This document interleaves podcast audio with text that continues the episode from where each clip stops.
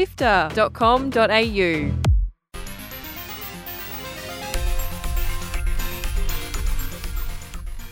G'day and welcome to Drop Rate by Sifter. Drop Rate is Sifter's review podcast packed with thoughts and feelings about the newest video games, giving you insights from some of the best games writers around. I'm Chris Button, and today we're talking about Assassin's Creed Mirage, the latest entry in what is a very long running series by this point, and I'm joined by Sifter's own Gianni Di Giovanni. But before we get into the discussion, here are the top stories featured on Walkthrough, Sifter's weekly news podcast. Hi, I'm Kyle Pauletto. And I'm Gianni Di Giovanni. And here are the top stories this week on Walkthrough, Sifter's weekly news podcast for Sunday, 5th of May. Escape from Tarkov developers relent, allowing access to PvE mode for players who bought an all DLC bundle, but not before saying, Sorry, you're mad. Solo developed Manor Lords and Indie City Builder breaks sales and Steam records. Take Two shuts down studios behind Kerbal Space Program and OlliOlli World. And we wrap all the cool things announced at ID at Xbox. You can get every episode of Walkthrough for free on Apple Podcasts, Spotify, YouTube, and on our website, sifter.com.au every Sunday.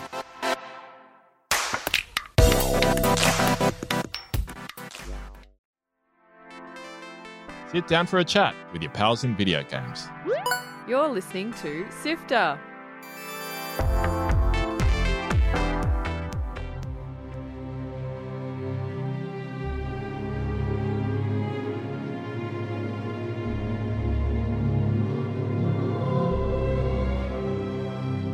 So, Gianni, we mentioned that Assassin's Creed Mirage is the latest in arguably one of the most well known and long running major game franchises in the modern era. So, what, what, where does Mirage sit in the grand scheme of all the Assassin's Creeds over the years? Well, Assassin's Creed celebrated 15 years, which seems kind of crazy to think about not that long ago, I think earlier this year. Um, so where does this sit? Well, it's probably the nine millionth Assassin's Creed game uh, in the grand scheme of things. There's a lot of them there, but it thematically it's a, a almost like a direct sequel to um, Assassin's Creed Valhalla, which came out um, sort of 2019-ish uh, or so, um, and it features one of the characters who's uh, heavily involved in that uh, plot, a character called Basim. Um, who is, and this goes back to the origins of uh, Basim first becoming one of the hidden ones, uh, which is the what the Assassin's Order was called at this uh, moment in time. Um, and we learn kind of the history of Basim um, and get to re-explore a world which was kind of the setting of the very first uh, Assassin's Creed. It's slightly different. Um, of course, um, that was more centered around Jerusalem and uh, the you know Mediterranean, Middle East parts of this. This is set in Baghdad, um, and this uh, is being heavily marketed to, and I think does a pretty good job of capturing the feeling of playing those very first Assassin's Creed games. Um, it is um, much less about the the full on immersive RPG experience, which the games have kind of ballooned into. It's smaller in its scope, um, but it, it's not completely chucking out every single uh, adaptation or every single improvement that has come to the series after this year. So it's um it's a really interesting um piece of uh, piece of games media in in in a game that's series which is yeah as I said 15 years old yeah, it's very much been positioned by Ubisoft as well as very much a, a back to its roots uh, entry in the series, as you mentioned, going back to the, the, stealth as opposed to the heavy focus on action and uh, modern RPG elements that recent entries like Origins, Odyssey, and Valhalla have very much focused on. And while I haven't necessarily played the the final release version of the game. I did play a preview build a couple of months ago and definitely found that it felt like a much tighter experience overall because of its renewed focus on I suppose what really set apart the series in its early days. And I really did like that it sort of cut away a lot of the the bloat and the fat that I think has infiltrated the the recent entries because I watched my partner play a lot of Assassin's Creed Valhalla and it looked gorgeous and it ran well and there were lots of interesting settings and, and subplots and that sort of thing. But there was just so much to do. That it felt like a, a glorified virtual checklist, which I think is a criticism that is leveled at a lot of modern games and a lot of modern Ubisoft games. So it is quite refreshing to see a more condensed, a more focused experience from such a, a, major studio and major publisher. What what did you like most about this sort of pared back experience in Mirage? Well, I kind of gave myself some rules as well when I was playing it. Um, having played Valhalla, and I did really enjoy Valhalla, but you know, as you said there, it, it really felt almost like you were doing a job. Like there was so much to do. And I think there is a way to handle an open world um, game that doesn't feel like you are just hitting markers on a map. Um, you know, I think of games like the, the Zelda Breath of the Wild and, and Tears of the Kingdom, for example, where you're kind of inspired to go and follow your curiosity and discover things that way. And kind of, um, there isn't, you know, the same sort of breadcrumb sort of trails that you follow in order to do that. Very sort of different games, but, you know, different interpretations of what open world should be. So when, when I was playing, I, I made sure that I was really closely sticking to the main plot. And you know, part of the reason why I do this, and sometimes I like to play games like this, is because you know when we review games it's it's not in the same time frame that most people play them um, you know we're often in a shorter time frame in which to do these things and we have to do certain things that most people probably also wouldn't do. So you know i said probably the vast majority of people are going to play this over a very long period of time and they're probably going to do a lot of the story missions to go through. So that's what i wanted to do as well. So what i really liked about it was you know you had really nice um, sort of natural flowing um, uh, cases basically. So Basim's when uh, Basim gets all the when you get your blades and you're out in the, out in the city causing ruckus.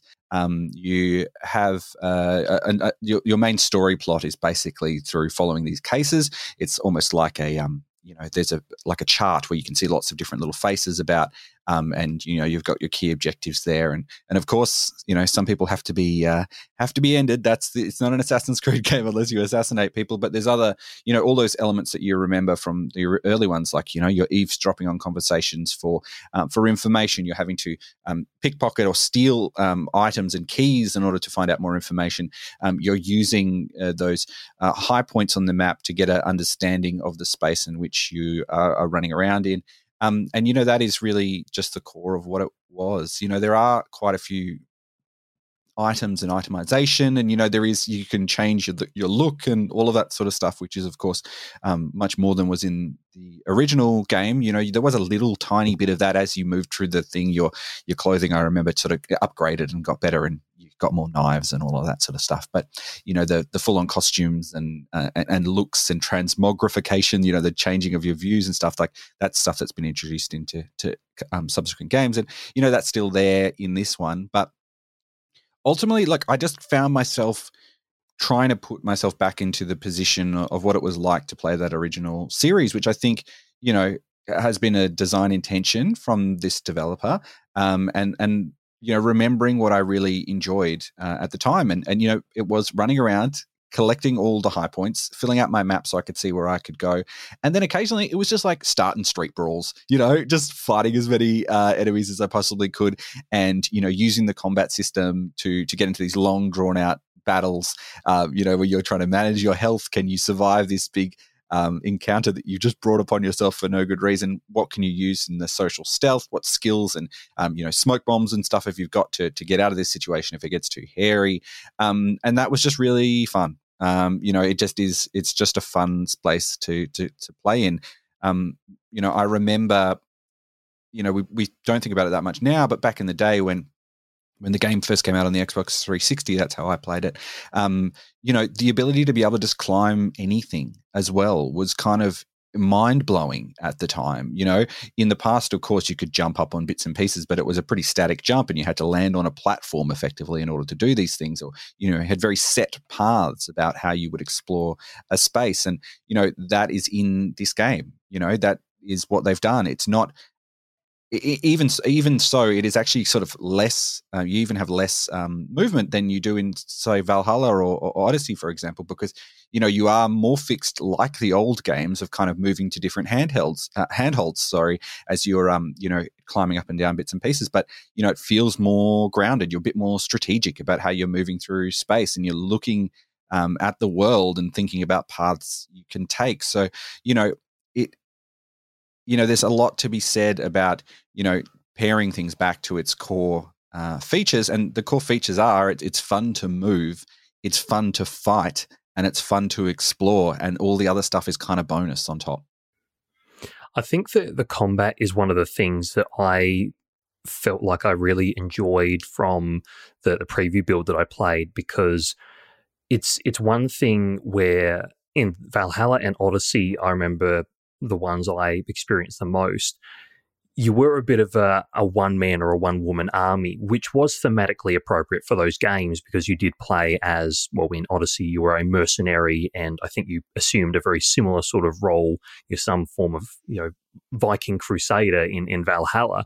So it was thematically and narratively appropriate that you were a bit more of a tank and you could take down so many enemies at once. But I think playing as Basim in Mirage, combat, you do have to be much more deliberate about your approach. And it feels like you're able to be taken down much easier because of this renewed focus on on stealth and the fact that in in this particular story in this particular game you're not someone who can just take down waves upon waves upon enemies and i think another thing that's a, a point in Mirage's favor here is that it has done away with a lot of the the bloated and convoluted RPG systems employed by games since Origins because it would arbitrarily gate your progress by area, by enemies, that sort of thing, based on you having the equipment with the big number on it or being at a certain level Whereas here in Mirage, it feels like if you play your cards right and if you are stealthy enough, you are rewarded for your gameplay in that you can take down pretty much anyone with a single hidden blade to the back. Which I, I feel like that was one of the core appeals of the original Assassin's Creed games was that you did feel all powerful, but a little bit squishy as well in terms of if you failed in your stealth, then you weren't directly punished as such, but things got a little bit harder in that you you don't necessarily have the capacity to to fight everyone off at once, and running away is very much a, a valid strategy. So that that's something I certainly appreciated from my time with Mirage. But one of the one of the things again, this this reduced scale, this reduced scope of Mirage, and just primarily focusing on the setting of of Baghdad, there's we see in in a lot of modern games, especially the Assassin's Creed games have done this really really well in terms of their their discovery modes in letting you explore these beautiful virtual environments that are so painstakingly recreated and a lot of games like these are great for the the virtual tourism aspect. So, Gianni, I, I want to hear about your experience, you know, exploring this this recreation of Baghdad and, and what you thought of immersing yourself in this world. Yeah, I love it. I love it. And I find this to be really fascinating. I'm such a history fan. And, you know, this is uh, there are things in this game that I had never heard of before. Like I, you know, I'm not a medieval uh, uh, uh, scholar or any by any regards, but I'm curious about that sort of stuff. And you know, I found myself um, searching for more information about the characters and the places in the world after I was playing. And of course, there are little, um, you know, icons, little little items you can collect in the world, which kind of fill out your your codex of information, which give you a bit of um, you know context clues as to where you are in, in, the, space and you know these set pieces in which you uh, are living. And you know, I think that's you know this isn't a one to one recreation. It, it, it's like a theme park that has you know is is skinned in the way of of Baghdad at that time. But you know it, it is enough in there, and I think treated respectfully enough as well. The setting, at least, that you can go and learn more about it. And I think that is really kind of pow- powerful when you think about it. And, you know, a lot of historical fiction, um, you know, I, I'm often compelled to learn more about how the author has gone and adjusted this world to to you know or reshaped this world in, in a way that um, makes sense. And you know that's one of the coolest things. Like you know when i played the first games like i you know learned all about you know the crusades and the resistance to the crusades and um, you know the renaissance and you know pirates and things like that. So you know that that's really really cool and fascinating. Um, and you know sometimes it, it it's a simplified version of course and you know one of the things you can do of course is you know tour tour these in the subsequent games you know the recent ones as well i think it started with um, origins um, back in the day but you know they actually have a a, a, historical and educational way to play the game as well, where you can go from place to place and actually just learn about the space that you're in and, and use it as like a you know a historical learning tool. And you know, there's a lot of historians who are involved with with making this too. So, you know, it's fun. It's fun and inter- like it's interesting, you know. Um, and it, to me, it feels like a, a, a really good little catalyst to learn more um, about the past of, of, cultures that you um, you know may not have a huge familiarity with but you know if you can come out of this and you know think more about the world in which we live in and, and, the, and the past that we have lived in then that's really great i reckon we touched on this at the start of the discussion in terms of where Mirage fits in terms of the sort of the, the broad history of the Assassin's Creed franchise. It's it's one of those series that is quite well known for a rather in depth and convoluted lore and a lot of interconnected stories that sort of carry on between games. And we we mentioned that you know this does revolve around Basim, who was a character who featured quite heavily in in Valhalla. So I'm curious, Gianni, do, do you think Mirage is a game that anyone could reasonably jump into, or do, does it require a fair bit of assumed knowledge on the player's part? Oh, look, of course there's a little bit in it, but I mean, the series is so old now. I think most people have got a pretty general understanding of what the world is like. Like, I think, you know, those those touchstones, those visual elements. You know, the first assassin you mean uh, in the game is uh, that Shohreh uh, Aghdashloo, who has that incredible voice, the voice that you know as um, uh, Chrisjen Avasarala in uh, the Expanse series. And, um, you know, she looks like an assassin, right? So that's the visual elements of that. You know, if I think it would be tricky if you've played games over the last 15 years to be completely uh, oblivious to that. Are you ready to leave your life behind and walk the path of shadows? I am. Are you ready to give up who you once thought you were? Ready to sacrifice everything you held close? I am. Never forget the tenets you have sworn to uphold. Stay your blade from the flesh of the innocent. Hide in plain sight. Never compromise the Brotherhood. Then, out of the dark, you will come into the light. And from the light, you will return to the dark. But, you know, I, as someone, like I played a lot of the Assassin's Creed games, you know, I played them very religiously up until um, Black Flag. That was probably the last one that I fully completed. And I'm talking about 100% of these games.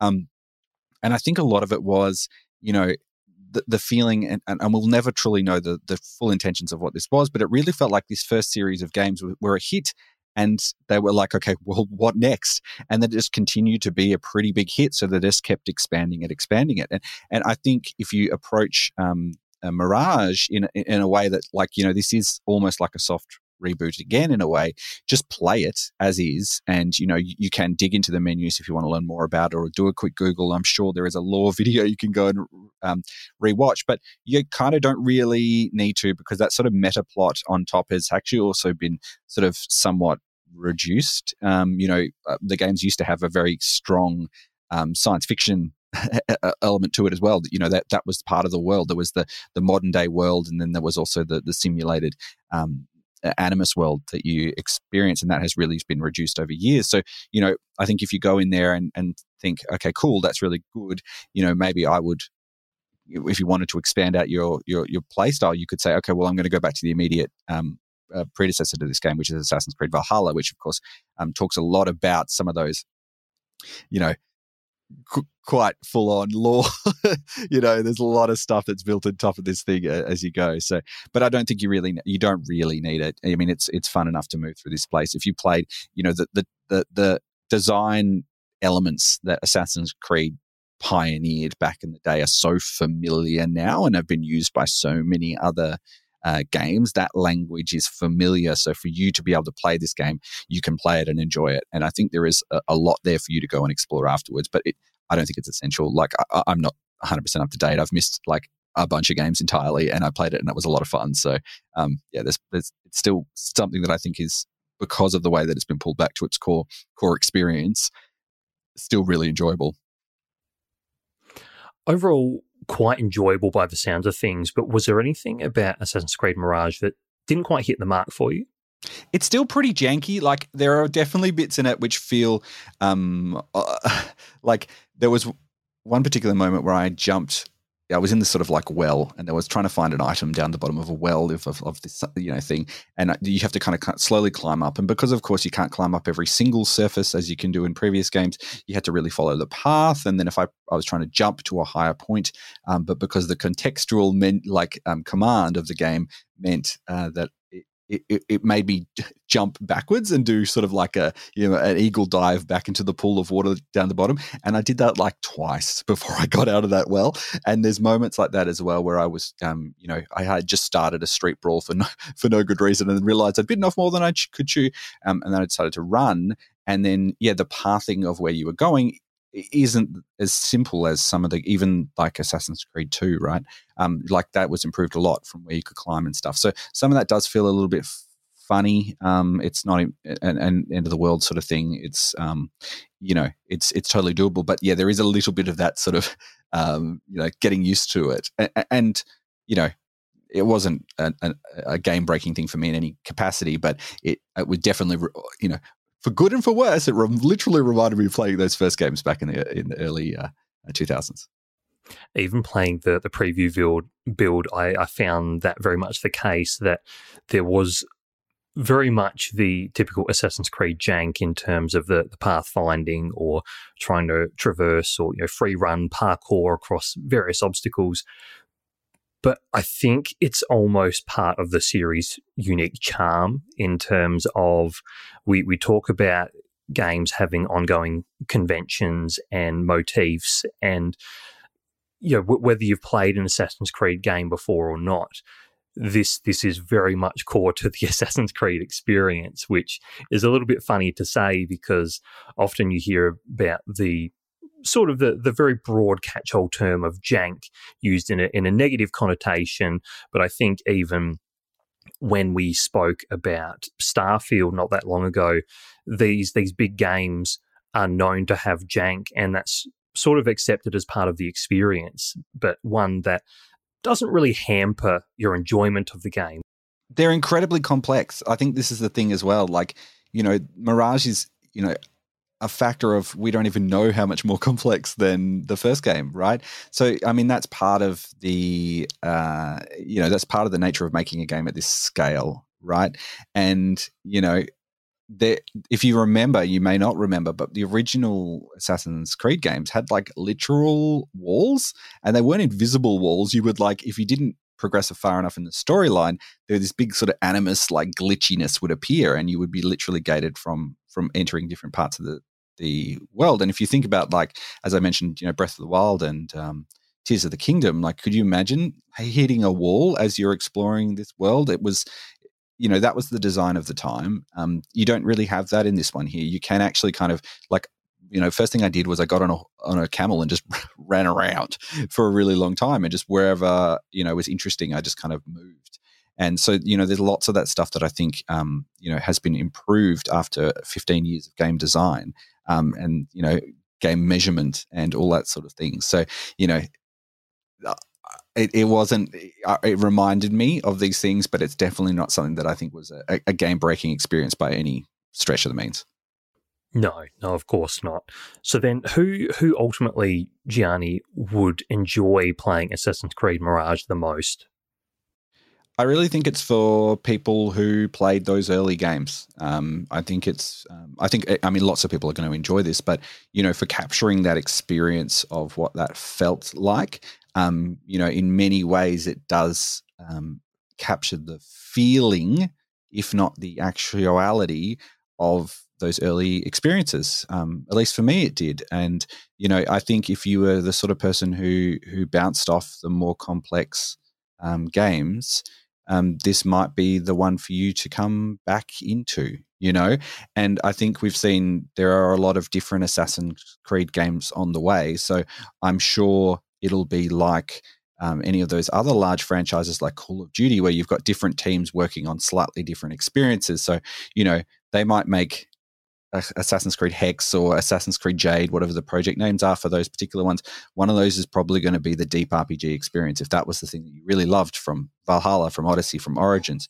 Um, but you know that the, the, the, there can be space within that um, for these different, simpler, you know, more streamlined experiences. I think is just a better thing for the player. So really, yeah, if you're a sort of person who who, who maybe hasn't played one since Black Flag, for example, or, or played one of the newer ones for you know an hour or two and then thought, oh, I can't, can't go collecting any more of these things. Um, you know, that could be what to do, and uh, you know, give yourself a limitation as well. I think um, you know you don't need to do everything in a video game. I think it we are often incentivized to go and uh, collect everything if we're chasing achievements or or you know the UI will point us to all of these different possibilities, but you can give yourself a smaller path, and I, I think that might be rewarding in this circumstance.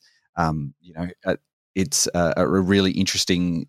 Uh, you know, I, I, think the original history of this game was it was supposed to be a, a downloadable content uh, for Valhalla, um, and was arranged and, and, then spin off into its own um, full full game. Um, so you know, I'm glad that this sort of thing does exist because you know if you like the world and you like the gameplay of these, and you know it kind of doesn't get better when you can work through an area and you know sneak through bushes and whistle and lure over every single enemy you possibly can, and you know and then just walk up to the front door because everyone else is cactus. Like that's great. That's a lot of fun. So um, yeah, if you if you've bounced off Assassin's Creed games in the past, um, maybe you played the very earliest games and were looking to cap- recapture that feeling, then that's who I would recommend Assassin's Creed Mirage to going back to this very sort of back to its roots approach for Assassin's Creed Mirage certainly sounds like it's very much a hit among players and, and a lot of critics. And you've you've hinted very heavily towards this, Gianni, but do you drop or rate Mirage? Look, I I rate it, but I know that I won't play this game again. I'm going to play it once, and then it's not going to be the sort of thing that I return to, and that's okay. I think um, it, like it, it's enough to to go through um, and and enjoy this one experience. Um, but it, it's not in the same way that I play those other ones many, many, many, many, many, many times um, on different platforms and all sorts of things.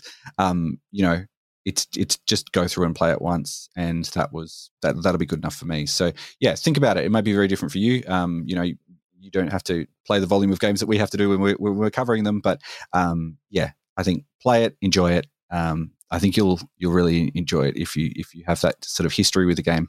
Um, but yeah, then move on to something else. And that is Assassin's Creed Mirage from Ubisoft, a game that well has been a very much a welcome return to the core of the series, and one that possibly may come up in Game of the Year discussion towards the end of the year.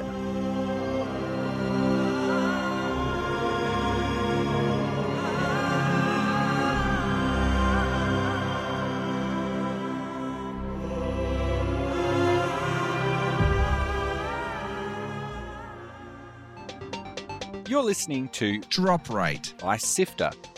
Visit us on sifter.com.au. This has been Drop Rate by Sifter, our video game review podcast. Thanks to Brian Fairbanks from Salty Dog Sounds for composing the theme music. Sifter is produced by Chris Button, Fiona Bartholomaeus, Daniel Ang, and Adam Christou. Mitch Loh is senior producer, and Gianni Di Giovanni is our executive producer. So, Gianni, obviously, you run the whole show here at Sifter, but uh, where can people find your work specifically? Look, if you are looking for something interesting to listen to, um, uh, both you and I uh, spent a fair bit of time doing interviews with people um, during Melbourne International Games Week. And there's a really exciting one I want you to look forward to, which will be coming very, very soon. Um, we spoke to Jonathan uh, Biddle, um, who is part of All Possible Futures. Um, they are making the game called The Plucky Squire. Um, that game is really fascinating. You move between 2D and 3D worlds. Um, it's based on a, a book uh, originally, um, and it was a great conversation. So if you haven't subscribed to our podcast, Lightmap, um, where we do interview with game developers, um, I recommend you give that a search. Um, search in your podcast player wherever you're listening to this. You'll find um, Lightmap on there, and uh, I reckon you'll really like it. So that's my recommendation. Fantastic. And that's all for this week. You can check out what Sifter is up to on our social media channels, which is at Sifter HQ on the very many fragmented social media platforms at the moment. Uh, you can also find us on Discord, which will include a link in the show notes. And if you enjoyed this episode of Drop Rate, please consider leaving a review on Apple Podcasts and sharing the episode on social media. This helps put us in front of more people and enables us to provide more in depth coverage. Plus, you can check out our other podcast, which Gianni alluded to, Lightmap, where we talk to game developers, creatives, and people who are doing cool things in interactive media on your favorite podcast app of choice. And you can also head to sifter.com.au for written coverage, articles, interviews, reviews, and more. Thank you very much for joining us. See you next time.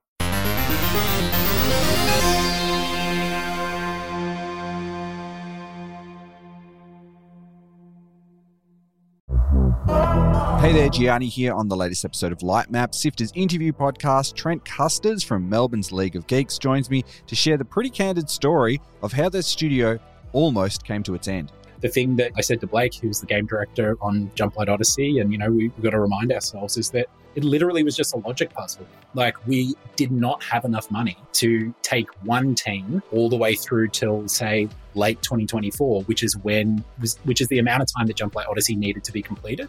We've got to put this one game that's already out there that has a bunch of potential, and then invested in this other game that, you know, very clearly, because we can see the wish list doesn't have this, and it's always been the case. Like Solium Infernum was the weirdo strategy game, right? It was never was never the commercial front runner out of the two. You know, you don't get to pick and choose. It actually the decision is made for you. You can get every episode of Lightmap for free on Apple Podcasts, on Spotify, on YouTube, or head to our website, sifter.com.au.